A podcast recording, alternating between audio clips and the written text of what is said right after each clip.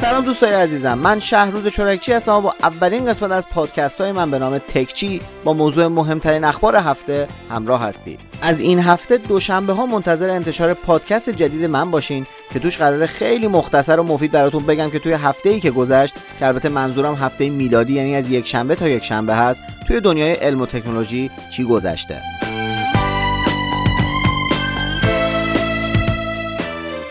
خب اولین خبر این که یه سایت آلمانی قیمت Galaxy Note 10 رو فاش کرده. طبق گفته این سایت Note 10 که قرار 16 مرداد ماه معرفی بشه تو دو نسخه معمولی با قیمت 999 یورو و Note 10 Plus با قیمت 1149 یورو عرضه میشه. Note 10 خودش همیشه در هر دوره جزو بزرگترین گوشی های بازار بوده. حالا قرار نسخه Plus با صفحه نمایش بزرگتر و احتمالا یه دوربین بیشتر هم براش معرفی شه. فکر ضمنا گفته میشه هر دو گوشی مدل پایشون 256 گیگابایت حافظه داخلی داره. قابل توجه آقای تیم کوک و اپل. حالا باز گوشی های 64 گیگی بزن خسیس.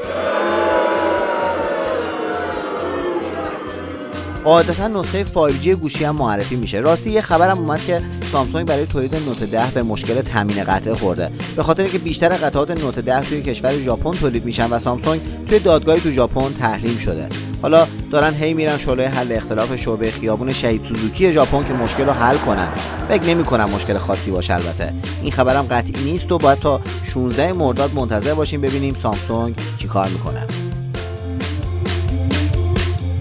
اگه علاقه من به دنیای عکاسی هم هستین در جریان باشین که کنون از مدل های G7X Mark 3 و G5X Mark 2 رونمایی کرد.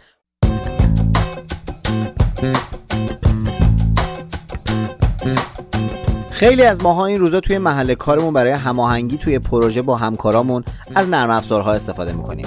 اگه از کسانی هستین که در محل کار یا برای پیش بردن پروژهتون از برنامه Slack استفاده می‌کنین خوبه که بدونین که نرم افزار Microsoft Teams از اونم محبوب تر شده و الان 13 میلیون کاربر فعال روزانه داره.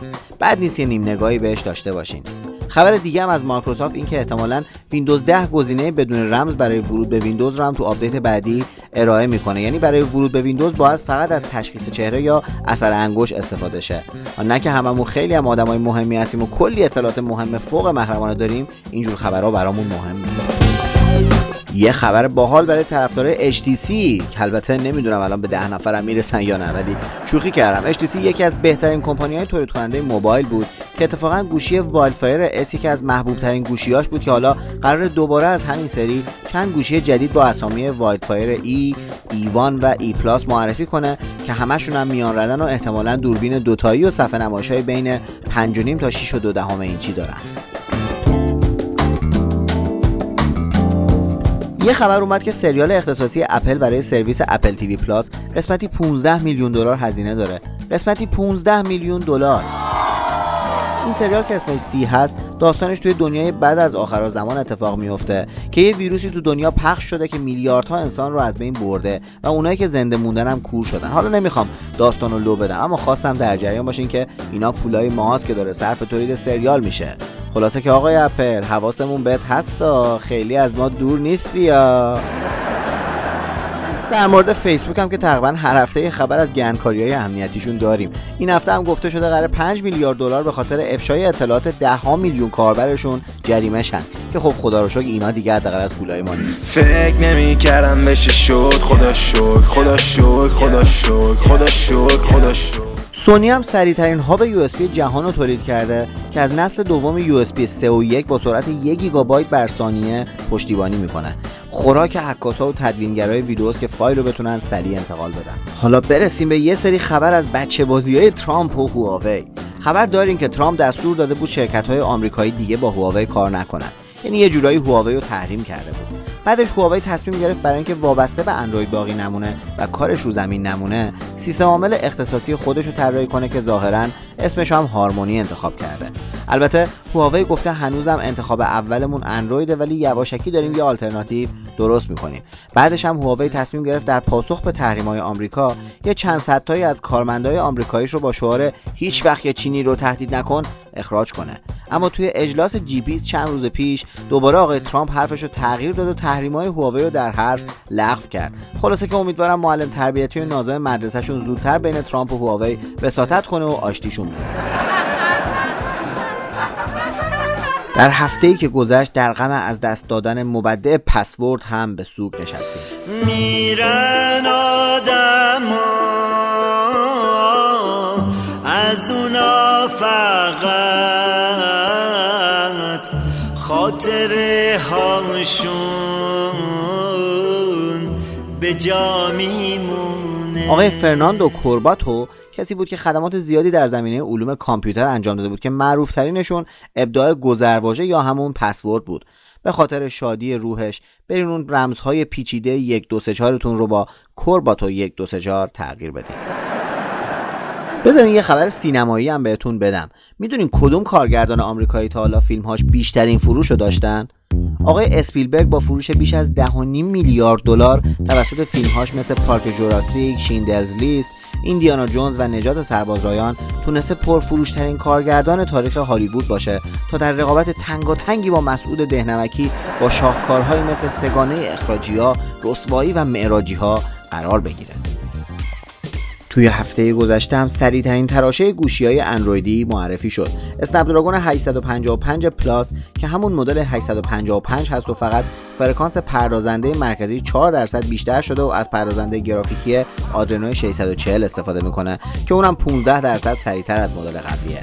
شرکت ایسوس هم اعلام کرده نسل دوم گوشی gaming خودش یعنی ROG Phone دو اولین گوشیه که از این تراشه استفاده خواهد کرد.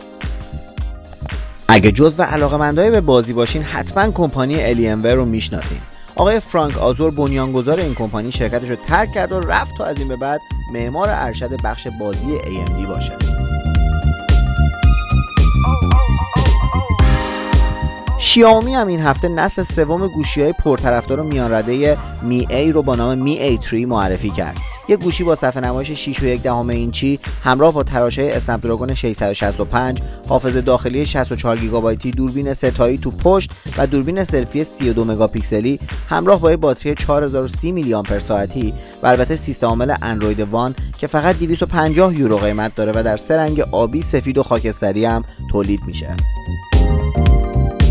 یه پیش بینی هم براتون بکنم از سال دیگه که میگن احتمالا قرار کمپانیا گند زوم دوربین رو در بیارن. یعنی قرار گوشیهایی با دوربین 108 مگاپیکسلی و زوم اپتیکال 10 برابر وارد بازار بشن. خدا شاهده من تا حالا با گوشیم فقط یه بار زوم کردم. اونم چون می‌خواستم از جفتگیری پرنده رو درخت عکاسی کنم. ولی نمی‌دونم زوم دوربین گوشی کجا کاربرد داره واقعا.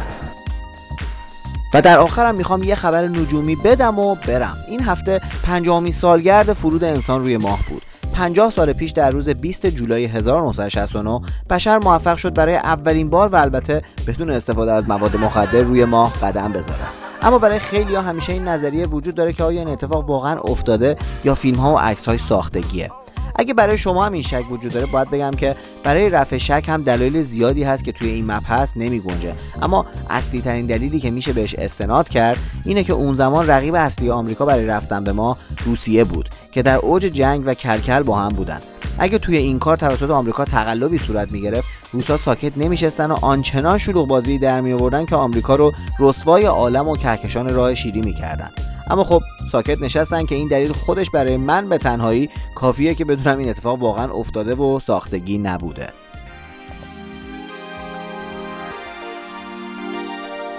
اولین پادکست تکچی همینجا به پایان رسید.